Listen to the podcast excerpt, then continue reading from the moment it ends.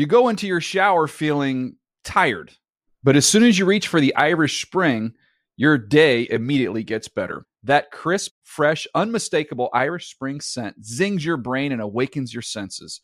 So when you finally emerge from the shower, 37 minutes later, because you pay the water bill so you can stay in there as long as you want, you're ready to take on the day and smell great doing it.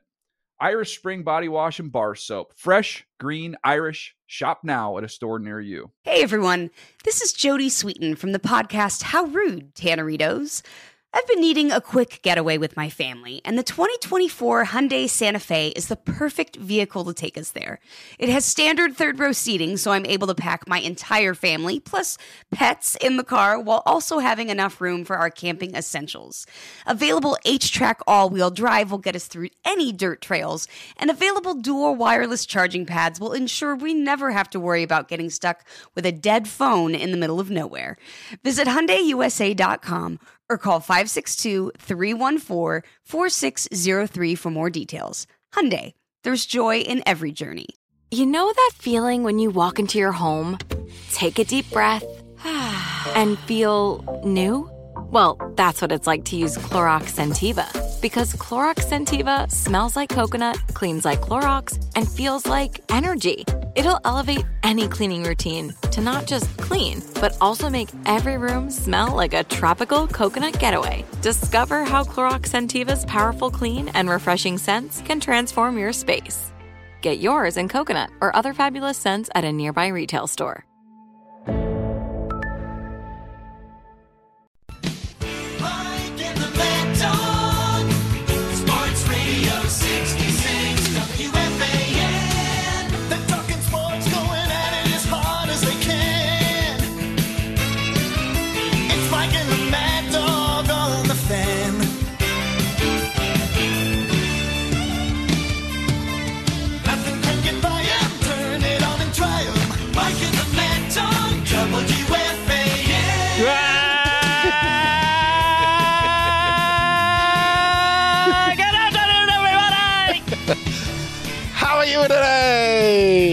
Wanted you to have a part two.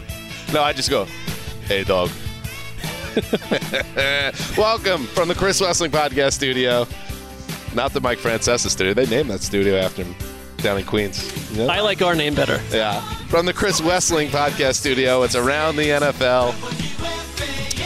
And yes, me, Dan Hanzus, him, Mark Sessler, the two man show a la Mike and Chris on WFAN in New York, the station that, as we've said on this show, and we've had Chris on the show many times, the Mad Dog, we're not here without uh, those gentlemen and their show and the fan itself. So, uh, great to uh, do a two man show. Missing Greg, but he's on a well earned vacation. So, we're going to hit this Thursday show hard.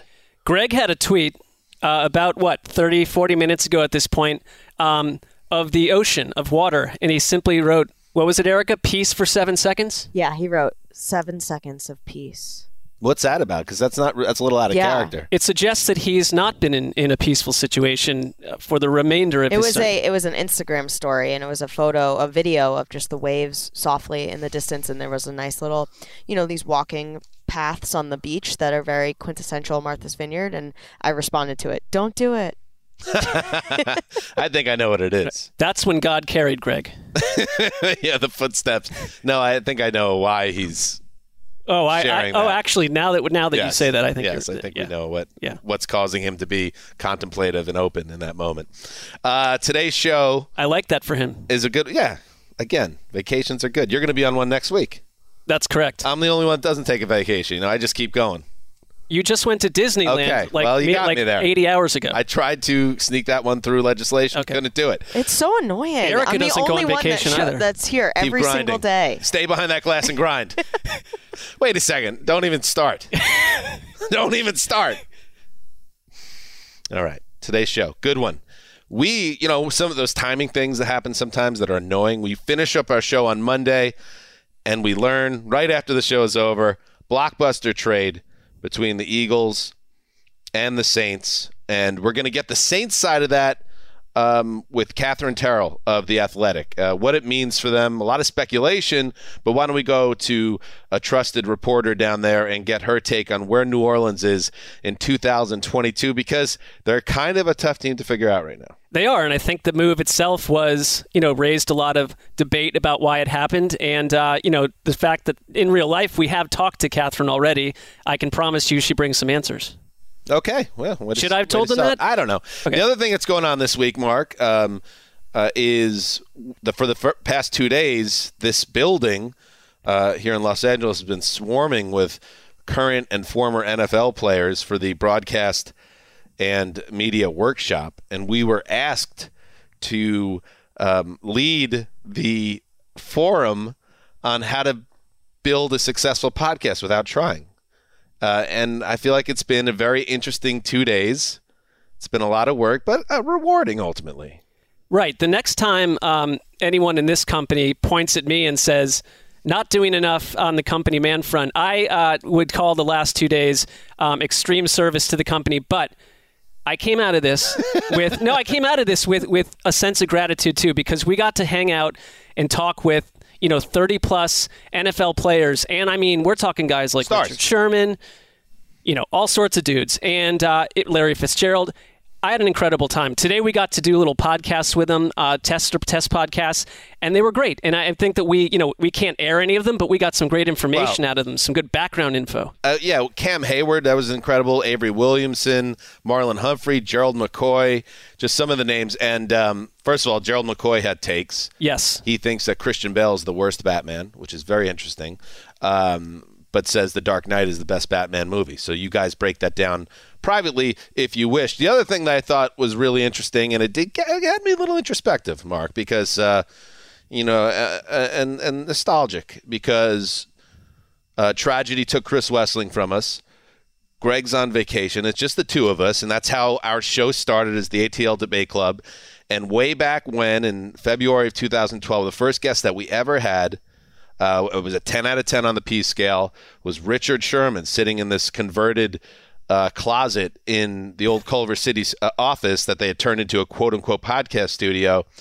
And so it was just so interesting for 10 years later, almost to the uh, month, here we are again. And now Sherman is basically a borderline Hall of Famer. We've come as far as we've come in this business, and we got to talk about that with Sherman. He remembered that interview, and that I just thought that was like a full circle moment that's going to stick with me. No I don't know what happens with our future, but th- that was a nice little full circle moment. It was. I also would say we nailed the interview. Killed it. Um, we got incredible content out of him. Um, the room was silent, uh, just breathless, listening to that three-person weave. And he's great. He has his own podcast. I mean, he doesn't have a whole lot to learn when it comes to podcasting. He nailed it. And the other thing is, like, I'll never forget when we had we were it's very new to, when we interviewed him way back when, and we had been charged with writing endless Richard Sherman posts because that's when he was sort of becoming Always in the very news. loud, very famous, and he had come into that interview having read every Dan Hanzus and Mark Sessler post, and he's like, "I've been reading your stuff." And I got a little bit of an issue with both of you, and we thought, oh, this is going to be tough. But he was great then. He was great today. He was. He was. Um, and uh, yeah, so that was really cool. And we are now going to spin forward as the draft is approaching here. And before we get to Katherine Terrell talking about Saints Eagles, let's let's hit the news. Martin Scorsese has nine Oscar nominations for directing, but his only win was for what movie? I'm going to have to guess and say 8 Mile. Does that make you feel better, Eric? I know you had a, uh a little difficult bit, a uh, little bit redemption. on that show. yeah. yeah. Now, now when you type in like dumbest, weakest link contestant, this one comes to the top. For a while, I, I think I had that, um, but it Justin actually found it and sent it to me before it started circulating on That was Twitter. good. Yeah, and I was like. He was like, "Does this make you feel better?" And I go, "No. What would make me feel better is not thinking about the like sixty thousand dollars that Yeah, I would have had to. every single day of my life." Try life." not to, but you'll never get it out of your head totally. Can I just hear it one more time? Because I like the confidence in which he, he spouted the Eminem movie. Martin Scorsese has nine Oscar nominations for directing, What the hell was that? but his only win was for what movie? I'm going to have to guess and say 8 Mile. So confident. I mean, he says guess, but he's like, you know. I think is it the, the, the Departed? I That's believe. correct. Right. Yep. 2006, uh, which is by far, well, not by far is worse, but like, I would say I would put that in like his bottom end of the top ten. Same. I mean, Goodfellas didn't get it. Taxi He driver. didn't get the statue for Taxi Driver. It's big spot? problematic. I like The Departed, but um, uh, It's it- fine. It, was certainly not his, not Martin Scorsese's uh, finest work. Why is she pronouncing it Marty that way? Scorsese. I don't know, but You know what really hurts? It's one of those movies, one of those early 2000s aughts movies where the technology, cell phone technology, hurts the movie because a big part of it is like Matt Damon and his fancy flip phone, like connecting with, uh, spoiler alerts abound, with the Jack Nicholson character, uh, get letting him know that the, you know, the, the, the drop is on and all this other stuff going on. And you look at the, all I can think about is like how stupid that phone is. Look how he has to hit a, the number one It, three it times takes to you get out to of the it. Takes letter you out C. of it. I know this is totally, you know, it, it is on topic with what we're talking about now, but I guess they're doing this thing where if you go up to someone and I go, Mark, pretend you're answering a phone, anyone that's pretty much my 30 or older is going to do the pinky and the thumb mm-hmm. Right. and put it to their ears. Mm-hmm. But kids under that, or like under 25, when you ask mm-hmm. them to like pretend you're getting a phone call, they fake hold an iPhone. Kids don't don't do that, you know, Cool. anymore, which What is el- crazy. What else you got? You were just talking about flip phones. That's an interesting fact. Ah. I think it's topical for what we were just discussing. Yes. Let's talk. Uh, I hate you. let's let's talk a little bit about this trade, uh, Mark. Uh, not from the Saints side because we're going to get to that with Katherine, but I'd like to talk about it from the Eagles side because uh, uh, they send uh, number 16, 19, and 194 to the Saints, and they get back 18, 101, 237, and a first round pick in 2023 and a second round pick in 2024. I think the general vibe, uh, and we'll get to it about the Saints, uh, their position to really make a move this year, make a splash. Who knows, maybe get a quarterback. The Eagles, I thought it was a slam dunk trade for them on a couple of levels. Uh, one, because you get that another, you still have two first round picks this year. Now you're going to have two more in the future, especially when or another in the future, you don't know what's happening in New Orleans. It's a rookie head coach, quarterback uncertainty. That that first round pick in 2023 that they're inheriting could be a lottery type pick. So I love that, and it allows you to kick the can a little bit on Jalen Hurts and um, make him move down the road and give him another, give him a long runway here. I Yeah, love I that trade. You, you look at like the fact that they extended Howie Roseman, and that uh, one of the reasons they parted ways with Doug Pederson was a disconnect on wanting to take a more patient approach to the future. Coaches don't want to do that; they want to win now, and it, it, this situation tells me that Howie Roseman and Jeffrey Lurie waltz arm in arm in the concept of a more patient build, and they like next year's quarterback class better than this year's. And you're right, you get you, it, it cements Jalen Hurts as your starter for year two under Nick Sirianni, which he deserves that. I think. You- you- let's see what they can do. They had a very interesting offense, run heavy last year. Do you roll that back out? Do you try to uh, grow him as a passer a little bit? But in general, like it's a one year audition because I think that we, one thing we know about Howie Roseman in terms of his uh, fondness for trading, for, for big moves, that if they don't love Jalen Hurts, they've got the ammunition. They're the only team next year with two number ones already, uh, which is like they keep pushing that thing down the road a little bit. It's, it's a good timing for a chance to change quarterbacks if you needed to, or trade for a veteran. Absolutely. Um, more uh, updates on the uh, class action lawsuit that originally started with Brian Flores. It's been amended now. New allegations against the Cardinals, Titans, and Texans, and some other big names joining Flores' side. Former head coach Steve Wilks, formerly of the Cardinals, and former NFL assistant coach Ray Horton, both black men, have joined that federal class action lawsuit filed earlier this year, alleging racial discrimination and hiring practices by the NFL and its member teams. Um, now, if you don't remember the Steve Wilks era in Arizona, that's because it was a blink and you'll miss it. It was between Bruce Arians and Cliff Kingsbury. Wilks was one and done. It does not happen often in the NFL. It does happen one and duns, but Steve Wilks claims that he was hired as a bridge. Uh, and it was ne- he was never given a fair chance to make his way with that team. He also, Mark, cites some issues in that building. Steve Keim, the general manager, he gets um, arrested for a DUI, leads to a suspension that carried throughout training camp uh, and through a portion of the summer. And he said that hamstrung Steve Wilks in his first jo- year on the job, and also that the gen- general manager Keim was working behind the scenes when he shouldn't have been on a David Johnson extension. So some malfeasance by the team.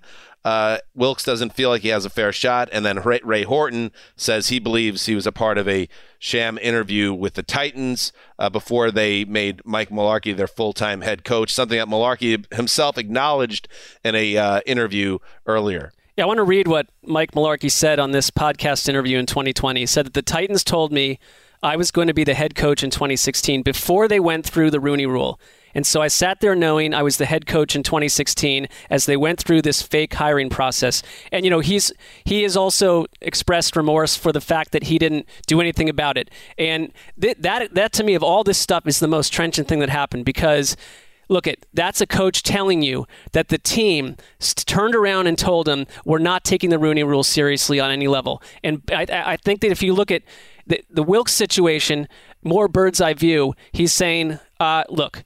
Uh, any coach, most coaches that are in year one have taken over a team with a lot of issues. That's why you have a new coach. And I do think it's fair to say that he was treated like a bridge coach, that he was put in a bad situation. When would you need your to be linked up with your general manager more than in year one when you're navigating a totally different type of job as head coach? Josh Rosen was the quarterback. It was a huge mess. The team had fallen off a cliff at the edge of the Bruce Arians experience, and they turn around a year later, fall fascinated it with Cliff Kingsbury, and Wilks is gone. So it's like, was he given a fair shake? I mean, I, I, I you know, The Cardinals can point to the team's struggles that year, and uh, but he can also then point to yes, what you're saying, especially with Keim. I think in this in this situation, Keim and his suspension is the smoking gun. That Keim, by the way, still the general manager there, despite those off the field issues, and not only did that hurt Wilks in his mind, Keim wasn't even taking the suspension the way you should. He was breaking rules during that process.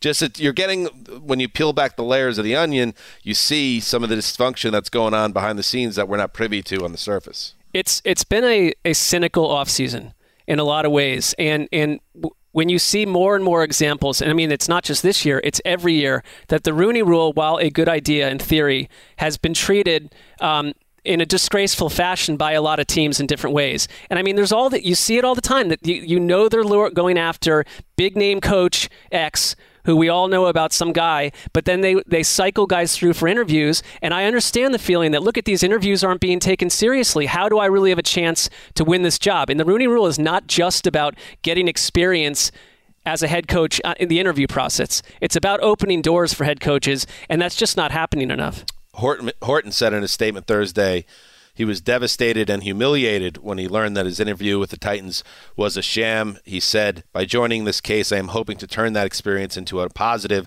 and make lasting change and create t- true equal opportunity in the future. And then that, of course, you think about Brian Flores and his part of this case, this potentially landmark case, with the humiliation he felt, obviously, when a guy that he looked up to um, in the business, Bill Belichick, got caught up in that uh, mistaken text uh, when he learned that he was not an actual candidate for the Giants job, according uh, according to Mr. Flores.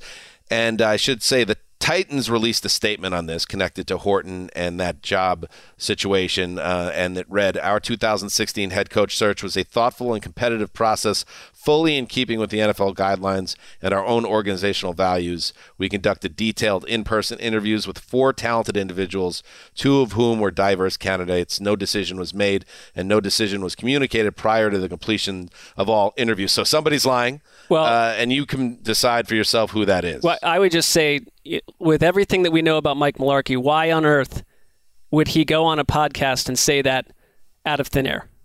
That's my question. I mean, I know who I side with. All right, let's move on uh, back to football news. The Bills signed Stefon Diggs to a four-year, $104 million extension. This came after there was some internet percolation with Trevon Diggs talking about it'd be great to play with his brother.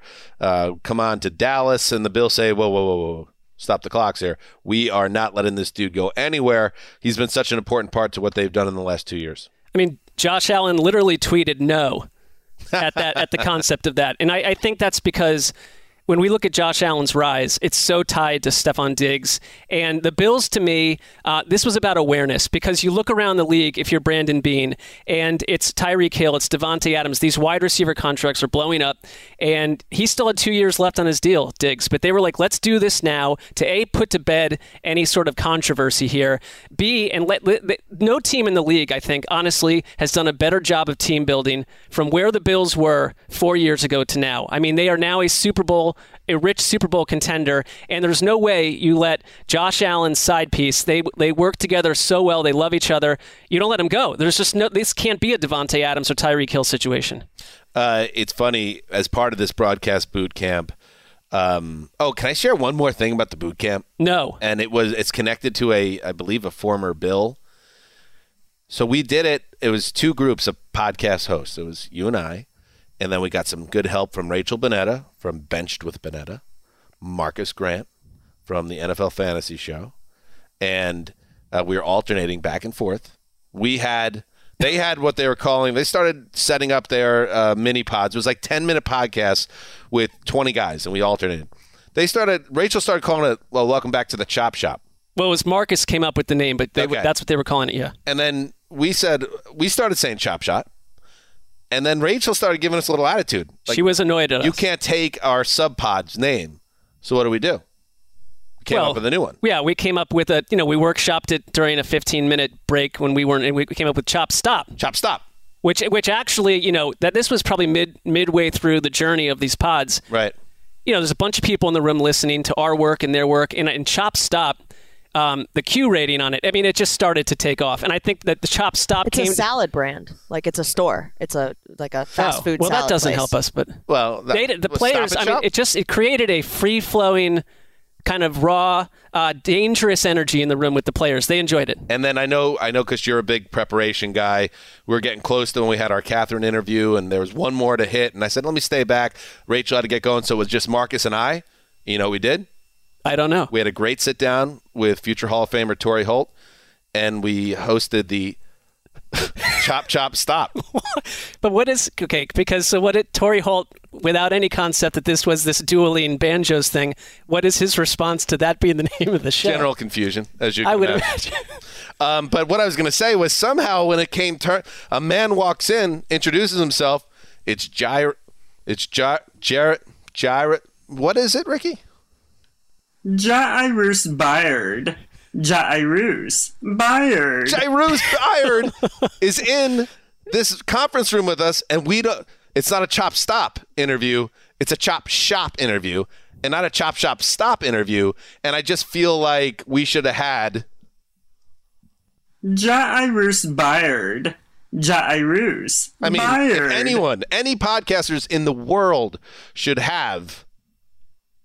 Jairus Byrd. Jairus Byrd.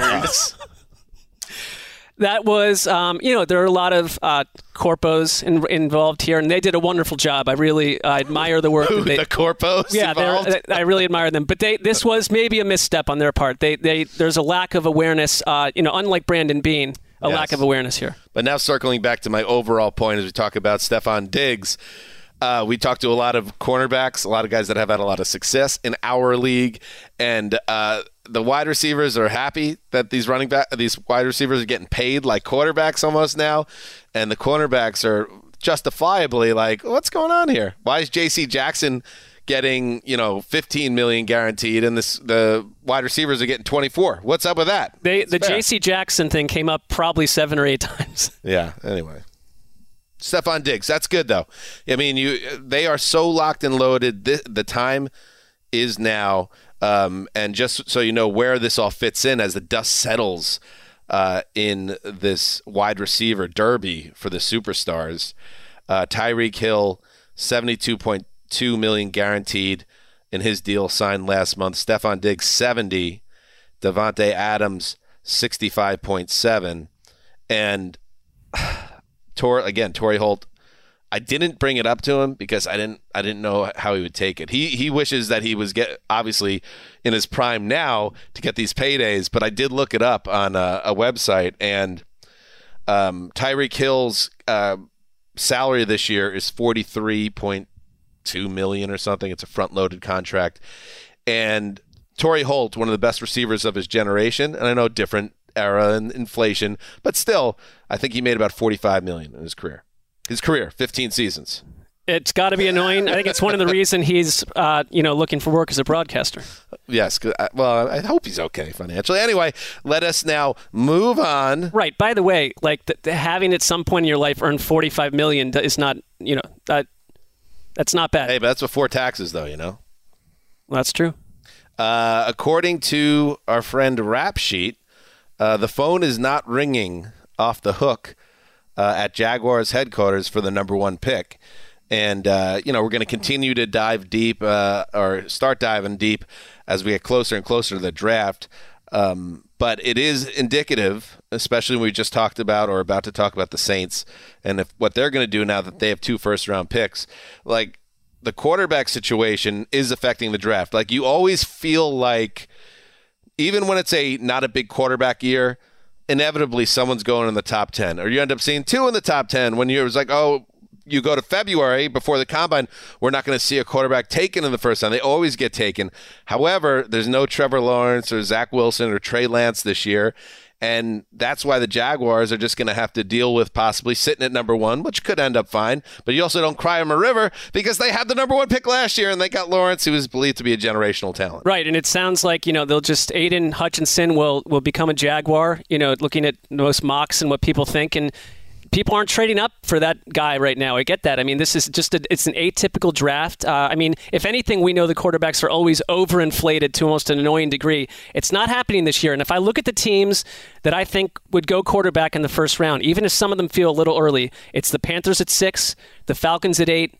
Seattle at nine potentially. Then you've got the Saints sitting there with their situation, and then Pittsburgh down at 20. And I think a lot of these teams feel like these quarterbacks, if you're going to get one of them, it's not Andrew Luck scenario. Uh, They're going to fall, and I think teams are comfortable sitting where they are. That makes sense. Uh, and other news. We're just rolling, Sessler. It's a very smooth uh, operation. Absolutely. Uh, speaking of the draft, there was a report floated out there that the Jets offered up the number 10 pick for DK Metcalf. Does that sound familiar, Mark? It does because I, I why in what way? Because I had, had read about this earlier, so it is familiar to me. Oh, good. You don't remember the entire segment of the podcast where I laid out a trade scenario that involved the Jets offering up the number 10 overall pick for DK Metcalf? Is it does it go away that quickly? Uh, it does, but I think that um, I think that probably it tells you that someone like Joe Douglas is listening to the shows and you know getting ideas from you. Ooh, I don't know about that. But anyway, it's been shot down in some corners. And speaking of big name wide receivers, AJ Brown isn't going down the trade block, for the Titans as long as I'm the head coach, says Mike Vrabel. Uh, said that on the Rich Eisen show. So I don't know. Sometimes you don't believe these things, sometimes you do. So right now, according to one report, uh, the Jets are trying to make a, a deal with Seattle, but other reports say that's not happening. Seattle's not interested in moving DK Metcalf. Same thing with AJ Brown. But I think we're just trained at this point, Mark, to expect the unexpected at this point. One of these guys moving. We'll see if it happens. It answers the question for me if Seattle, you know, quietly or not quietly, was open to a massive true rebuild because this was the Jamal Adams pick. They could get it back if you want to move this wide receiver and you want to go into that. I don't think they're interested in that. I think this is a team that is not finished, obviously, at quarterback, and there's more to come. And so I look at both A.J. Brown and DK Metcalf, and especially from the Titans side, and say I would never in my life allow for that to happen if I was the general manager to move A.J. Brown. He's too key. He's too important. Not every one of these wide receivers can have their fancy when it comes to moving around the league. Can we get the? I I have a different Titans thing to break down with Gravedigger. Can we get the the cans on Gravedigger? Gravedigger. Gravedigger, what are we doing here on Twitter? Yes. I understand you're very passionate about uh, the Titans, and you have your podcast, which everyone should check out, the Titans Film Room, and you did stellar work uh, handling the remote end of the Throwback podcast this week, where we broke down the Foo Fighters in the Taylor Hawkins era. Everybody check that out if you're a fan Oh, thank you. of the Foos. Um, but you coming hard after Peter Schrager, a colleague. E. What are we doing here? P. Schrage's first mock draft is out, and this is Justin's move for a colleague, I know he works on the other side of the country. Quote retweet, I know Schrager is plugged in, but he's obviously not too plugged in on the Titans. Whoa. Sniper fire. That's aggressive. Bam. why? Why why a colleague taking sniper shots from the So- observatory? Since mock drafts have started, people have been mock drafting Nakobe Dean from Georgia, the linebacker, winner of the Butkus Award last year, best linebacker in the country, to the Titans at pick 26. It just makes no sense. The Titans have two starting linebackers, Zach Cunningham and David Long. They drafted a linebacker out of Georgia, actually, in the third round last year. There's just no way that they're spending a first round pick on a linebacker. And I know Peter Schrager bases his mock drafts on what he's hearing and who he's talking to around the He, league. he drops Schrag bombs on the reg, and we love him for it. But I just feel like number one, there's been a lot of reports since Jon Robinson took over as Titans GM that the Titans do not talk to anyone and no information leaks. So that being Okay. a fact factor, and also just the fact that like they're not. I'm telling everyone who will listen, the Titans are not drafting a linebacker in the first round. All right. But Gravedigger, So- one question. I mean, we we are you know a couple years removed from a slight controversy with Peter Schrager that uh, involved myself and, and basically him because he said he respected Greg the most over over. Or, or was that he didn't know your name? oh no, that was Kyle Brandt. No, well, that was yeah. Well, it's you know, it's one thing or the next. But like uh, Dan, Greg, all the guys. I I fixed that up by telling him at the combine as we were you know separated by an elevator door. Love you, bro. Do you th- are you're now going to need to patch fences? Is that actually what the, what it's called? Men patch fences. men fences with your colleague. This was. uh, Were you what were you doing? Were you on psilocybin when you tweeted this? This is a bad strategy. I didn't mean this as a shot at Peter at all, and I know that he is legitimately plugged in all around the league. I just don't think he's got a good Titan source because I don't think this will happen. And I think this is like people look at the draft class and they're like, this guy's a first round linebacker, so now we got to just match him to a team. Okay. It's just you know with a colleague, maybe there's a better way to put it. Right. In the future. Thank you for Which- the uh, Gravedigger sort of doesn't advice. care about the environment around him. He just sort of goes after what Isn't he wants. Isn't it interesting to see the Gravedigger dig his own grave? What? He should be good at that. Moving on. Trope alert. Trope alert. Trope alert. Hmm. Trope alert. Trope alert. Perhaps the Jets were Trope rebuffed alert. for DK Metcalf at this time. Perhaps AJ Brown ain't going nowhere. And perhaps that's why Deebo Samuel sees the landscape and teams willing to potentially move mountains to get a number one wide receiver and says, it's time to, yes, unfollow the 49ers in all formats on social media. He has removed any mention of the Niners uh, from his socials and I, I suppose uh, Twitter, uh, certainly Instagram, a, a nice old social scrub. Uh, we've been we've been on top of this uh, for years now, Mark. That this is one of the great tropes. That, but I guess it works. Otherwise, players would, would have stopped doing it by now.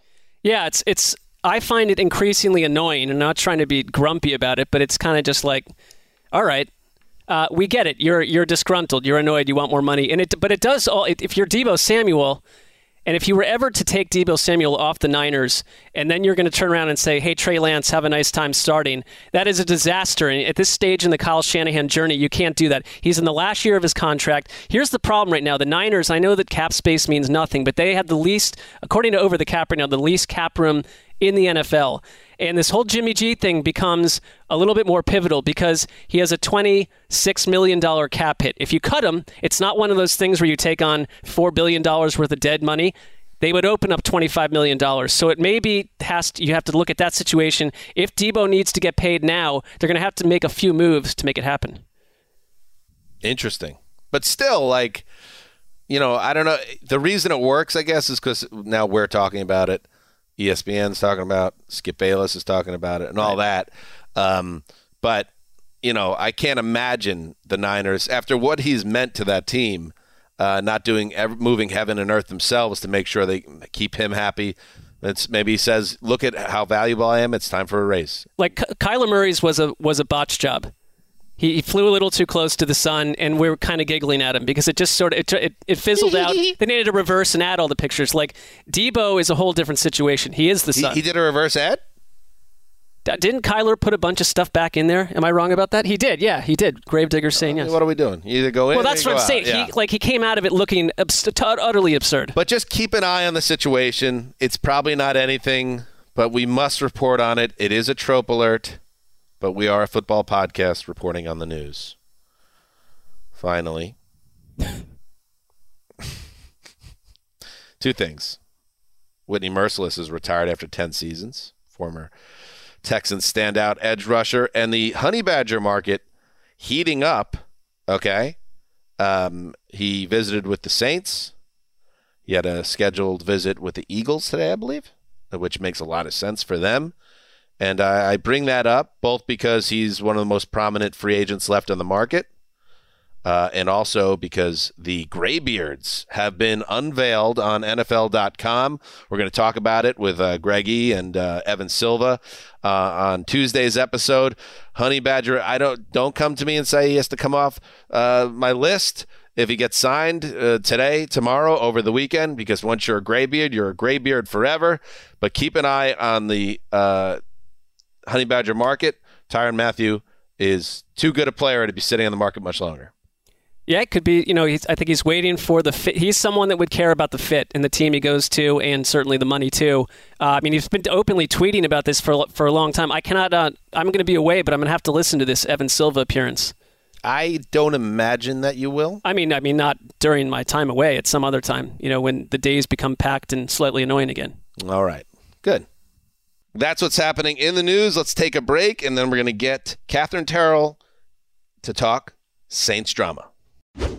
You go into your shower feeling tired, but as soon as you reach for the Irish Spring, your day immediately gets better. That crisp, fresh, unmistakable Irish Spring scent zings your brain and awakens your senses.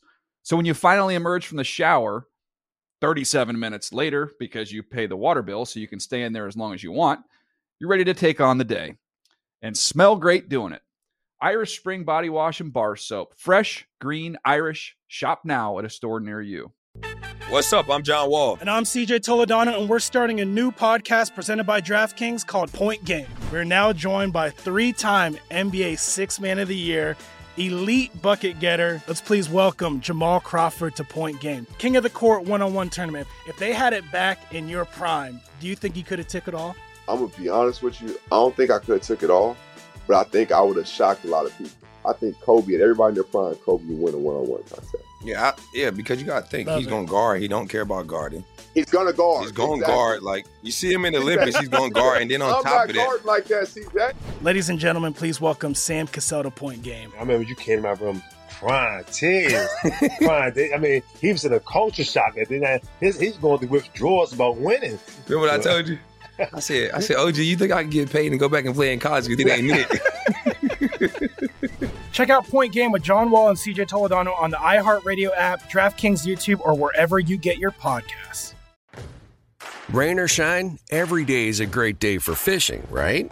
You got rain gear, but you can't overlook sunny day gear. A Columbia PFG Solar Stream Elite hoodie has you covered on the sunniest days. Like literally. I mean, who wouldn't trade a sunburn for a trophy fish? But why do it if you don't have to? Especially when this Solar Stream Elite hoodie is built with broad spectrum UV protection. We're talking UPF 50, and it has airflow so you don't overheat. And what's the alternative? Putting down the rod every half hour so you can slather on some sunscreen. Seems like an easy choice to me. Columbia PFG has you covered with their Castback TC shoe. Its OmniMax cushioning and traction system helps if you're on your feet a lot, say, fighting a fish. Not to mention keeping you sure footed on a wet rocking boat. So if you're going to be spending long days out on the water, and I sincerely hope that you will be, head over to Columbia.com slash PFG and shop all their performance fishing gear. Welcome back to Around the NFL. Now we're very happy to be joined by a great reporter for The Athletic, covers all things Saints. And we have so many questions after the big uh, draft pick trade that went down. Her name? Katherine Terrell. Don't ever call her Cat Terrell. Welcome to the Around the NFL podcast. What's up, Katherine? Happy, happy to be on. How are y'all? Doing good, thanks. Did a deep YouTube search there. We wanted to make sure we had the pronunciation right. And now explaining it to you, it's like, why didn't I just ask you? But we did the research to make sure we had the pronunciation correct. I appreciate that, actually. so here That it is some good research. Thank you, Katherine. So here we are. The Eagles sent picks 16 and 19 overall and 194, six rounder, to the Saints in exchange for the 18th pick. Uh, the 101 uh, pick, that's the third round, 237 in the seventh, a 2023 first round pick, and a 2024 second round pick. So a really interesting trade, a lot of speculation. I'm curious, Katherine, as somebody close to the Saints, when you see it go down and you kind of digest it, what did you take out of it? What did it mean for the Saints? Well, I know everyone automatically wants to jump to quarterback, and I think it's a logical assumption, but I don't necessarily think that's what the Saints are aiming for here. They're still kind of far back to be certain they're going to get a quarterback. So if that's their intention, they would have to make more moves. But you know, the Saints have said that they are going to curb their massive salary cap spending and try to scale back. Now, I don't know if I believe them, but this would be a way to do it because then you get uh, two rookie, presumably starters, that would be under cheaper contracts than you would if you had to get free agents. So I don't know exactly what it means, but I assume it's something on the offensive side of the ball the Saints are cooking up. Yeah, it's like there's a there's a need for wide receiver, uh, offensive tackle, and I, I I do think the quarterback position is something that maybe I, I don't know if the Saints are in love with a specific one, but if the right guy falls to them, you think they might pull the lever, get a quarterback, and then have to tell Jameis Winston and Andy Dalton, we've got someone else to compete with you. Well, they already had to have some tough conversations with Jameis Winston when they went after Deshaun Watson, and it definitely sounded like that made for an awkward few days. So I guess they'd just be doing it all over again.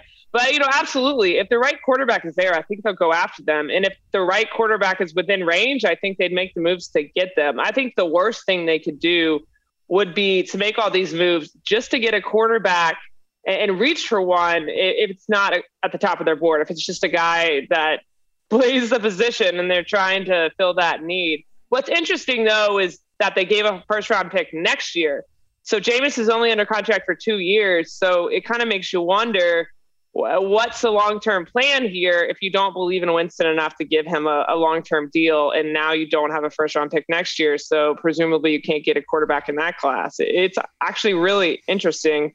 Um, but the Saints always like to start things up around this time, right? Yeah, no, it totally makes sense, and it's just like, listen, you've you've been following this team for a while. You know the the path they've taken. It's always push everything back, push everything back, and load up. You had the Drew Brees era, and that all made sense. Some of the immediate speculation around this deal was, well, this is a win now move right now for uh, the Saints.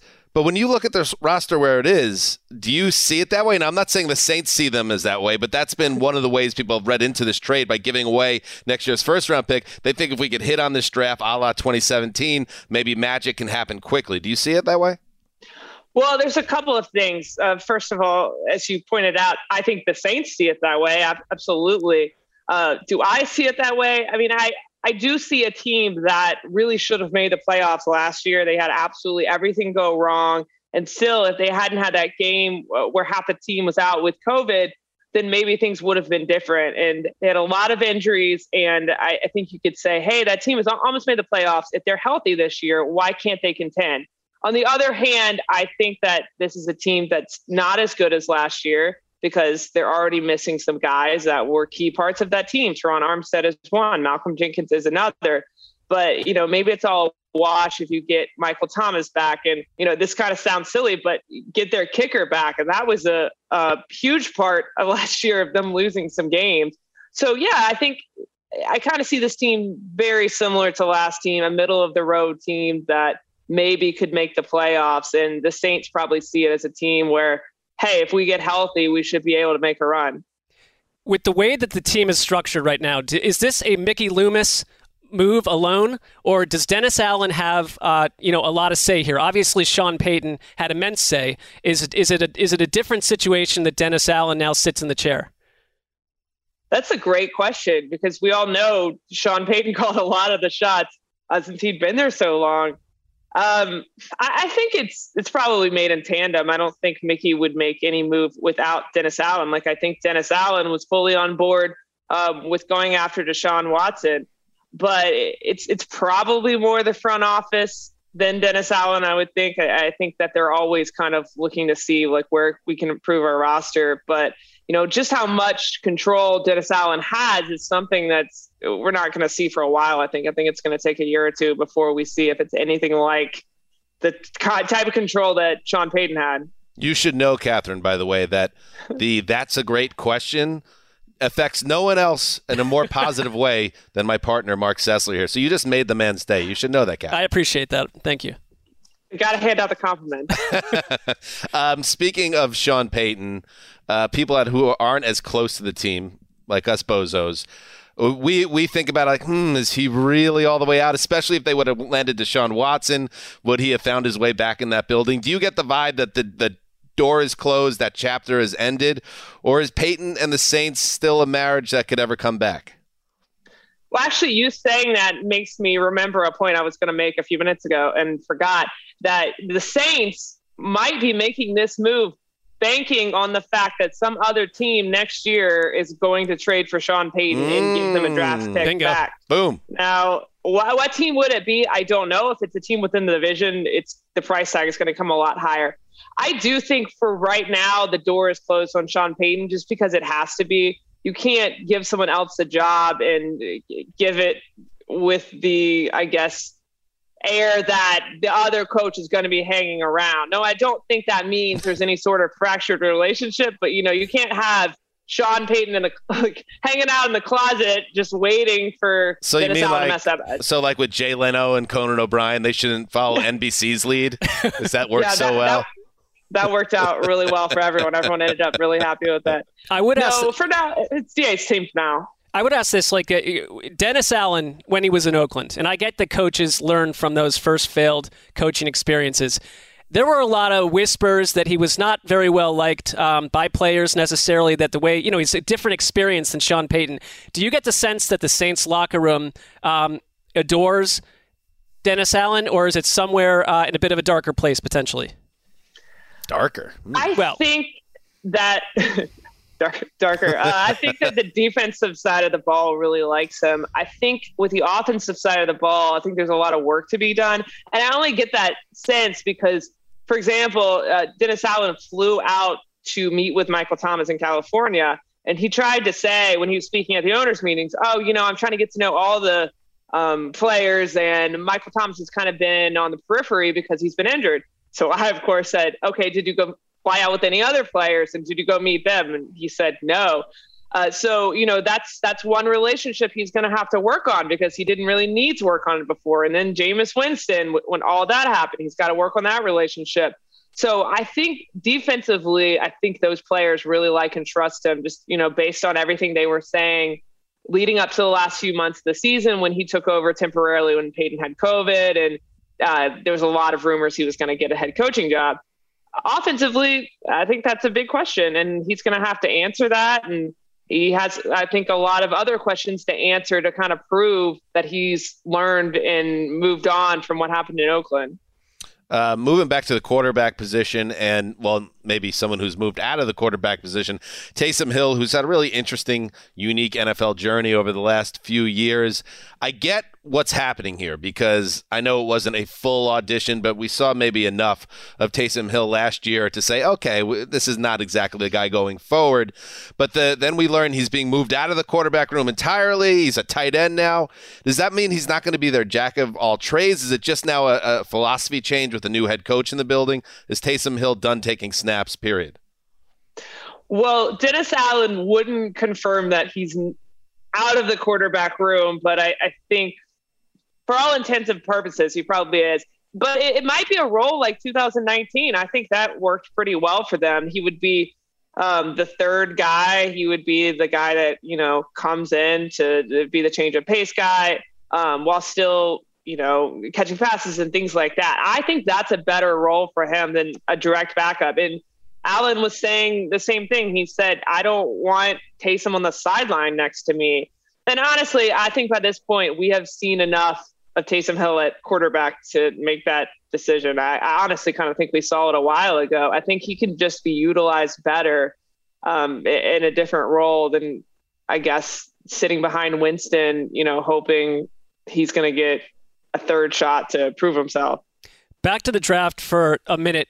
Our guy Daniel Jeremiah mentioned Desmond Ridder um, talking to people around the league as someone the Saints might have interest in. Have you heard whispers at all about what rookie quarterback they might be into? I get that you know where they sit, they can't necessarily have their number one pick, and maybe they would be open to taking their second favorite guy. I'm not sure about that, but if, any names bubbled up, honestly with the quarterback i think that the saints have kind of been pretty quiet about that you know they haven't uh, really shown their hand on that regard which is why it's so interesting that they have made this trade so far before the draft um, it, it's gotten so many people talking as to what the saints are going to do with it and, and why do it now versus you know do it closer to draft day or on draft day so uh, i think that you know if they do love a quarterback, we don't know yet. I feel like with Payton, sometimes you you kind of knew if he loved a Mm-hmm. Mhm. quarterback. I, I, th- I think people knew about Garrett Grayson before um, they took him. It, it's hard to remember, and obviously that did not work out. Um, but it, it's going to be interesting if they take a quarterback. Uh, I, hey, I'm here for it.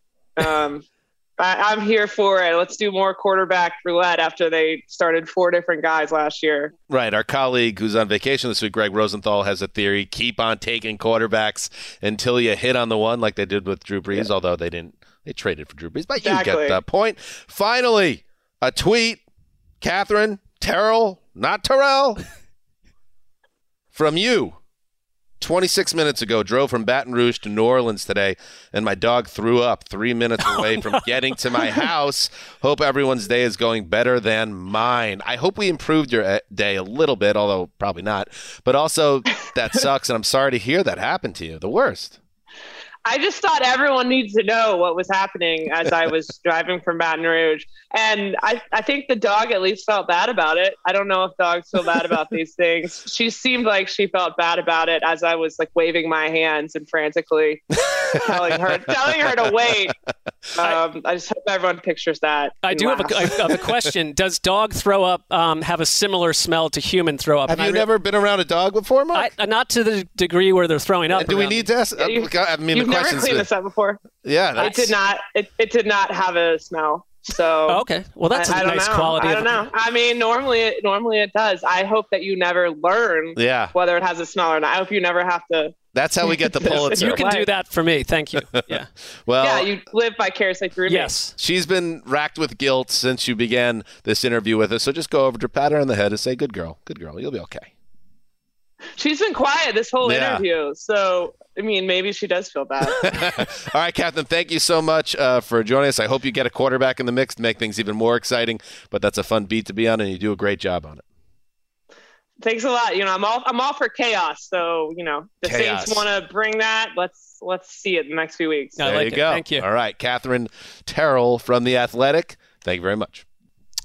All right, there she goes, Katherine Terrell of the Athletic. Hope everything's okay with the dog. And I, um, it's interesting. These the Saints are in. I don't want to say perilous, but these are uncertain times, and it just goes to show you. And now the Pittsburgh Steelers are going through the same thing uh, post Ben Roethlisberger. That when you do have that legendary quarterback forever, uh, it leads to a period of uncertainty until you find that next guy. And I don't know if this trade is going to lead to them trying to identify that guy now, or if they still believe that Winston could be that guy. But it's interesting uh, watching these teams try to figure it out. Now, with the Patriots, they're another example, and- and perhaps the most prominent example of being in that spot when Tom Brady leaves. They they might have hit on Mac Jones and have a guy they can trust now for the foreseeable future. That's what the Saints are trying to do.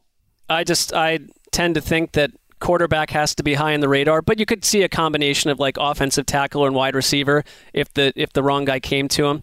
I just I, I know for Saints fans like they've been super frustrated with the inactivity of the team, and this at least showed that they they're not in a coma. The the front office. and it it's it's tough. It's tough to figure out their situation here with that because they were so close. It seems on Deshaun Watson, which and we've talked about how you know knotty that issue is with the Browns. Um, But if they get Deshaun Watson, and once you figure out the suspension situation that's sure to come, you have your guy for the foreseeable future. That doesn't happen. And you just now realize, okay, we have Jameis Winston, who we're maybe in on, maybe out on. We have a draft class this year. We have two first round picks, but no clear quarterback for to most people. Maybe the Saints love a guy. And then now you don't have that first round pick next year, as uh, Katherine mentioned. You've kind of boxed yourself in a little bit here and need to hit on something and, and maybe get a little bit lucky. So it'll be interesting to see what happens with the Saints coming up. Um, all right. Now, I'm sure everyone, before we sign off, before Mark, you head into your well earned vacation. Well, we have a TV show tomorrow, so unless you're telling me I don't need to show up for that, No, just you- you, and me, it would be just No, you I alone. forgot about the TV Yeah. show, but you should not, listener. Check it out, the Around the NFL broadcast on NFL Network every Friday, 3 p.m. Eastern, noon Pacific. Think that's right. A lot of people, Mark, are saying, okay, so you were asked, boys, to speak to players who may be interested in starting a podcast, how to become successful in the podcast game. And I would say we are successful. We we've done it, but we've also never thought about it before. So you and I went and we had a couple of pints uh, on Sunday. Well, you had some Chardonnay because you're classy. Well, it's just like uh, the beer sometimes feels like I'm eating like a loaf of bread. So hmm hmm And you don't like some, food. so- sometimes it doesn't feel like a loaf of bread, and that's when I enjoy it. So I thought it would be maybe nice to share with everyone, including our enemies, um, our strategy for success. That's how confident we are. So we're going to use this sign off to share with you, the listener, and anyone else, including our enemies, our keys to success that we shared with the players. Is this a good idea? No, it's going to level the playing field, uh, and that's I don't like that. But Erica, is this a good idea? I I like it. I think it shows our our B- BDE. You know what I mean? Ah, okay. Yeah, We're not, well, you we're could not use it for the for the for your broad for the broadcast. Oh, honey, I don't need it. All right. All right. Hit it, Ricky. Number one. It's a four pillar to to to stupid to, to build the house that is a successful podcast. There are four pillars. Number one, chemistry. And we're not even going to elaborate. No, that because they, they, figure that themselves. They have to do that, right. Kiss, kiss. Number one, chemistry is everything. Number two, consistency and patience. Figure the rest of that shit out yourself. Number three. D Y H. Should we even tell them that? I think so. Do your homework, baby. And finally, Number four, be yourself. I would add a caveat to that. For plenty of these failing podcasts, being themselves has not worked, apparently. be someone else. Be us. Try to be us. I mean, that I feel like we've helped people today. I think so. Now we just get pulled down into the sea of all the other shows. And don't let Erica's bravado throw you off. I did, out of the corner of my eye, saw her furiously scribbling on a notepad just Yeah. now. Yeah. Yeah, I really wrote down "be yourself." All right. Well, I'll tell you something. The players were um, they were electrified and entranced by our words. no, I'm tearing up. That was beautiful. Thank you for listening to the show.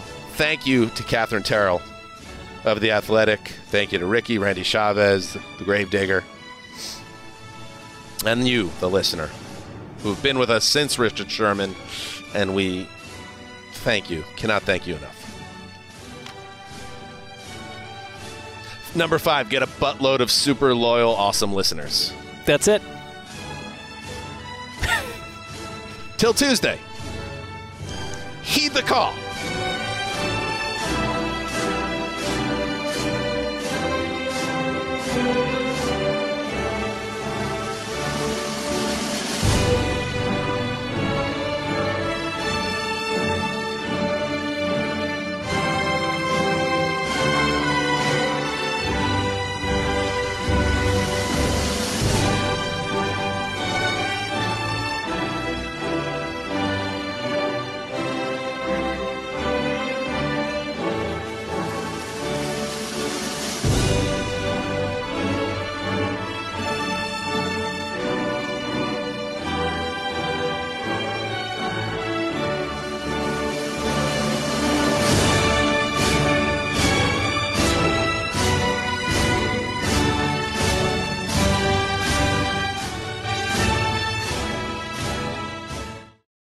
You go into your shower feeling tired, but as soon as you reach for the Irish Spring, your day immediately gets better. That crisp, fresh, unmistakable Irish Spring scent zings your brain and awakens your senses. So when you finally emerge from the shower, 37 minutes later, because you pay the water bill so you can stay in there as long as you want, you're ready to take on the day and smell great doing it. Irish Spring Body Wash and Bar Soap. Fresh, green, Irish. Shop now at a store near you. Awards Watch says Liam Neeson is at his best. Don't miss in the land of saints and sinners. Having left his dark past behind, retired hitman Finbar Murphy, played by Neeson, leads a quiet life in a remote coastal Irish town. But when a menacing crew of terrorists arrive, Finbar is drawn into a vicious game of cat and mouse, forcing him to choose between exposing his secret identity or defending his friends and neighbors. In the Land of Saints and Sinners from Samuel Goldwyn Films and Sony Pictures Home Entertainment. Watch it now on digital. Rated R. Getting ready to take on spring? Make your first move with the reliable performance and power of STIHL battery tools. From hedge trimmers and mowers to string trimmers and more, right now you can save $50 on select battery tool sets. Real STIHL. Offer valid on select AK system sets through June 16, 2024. See participating retailer for details.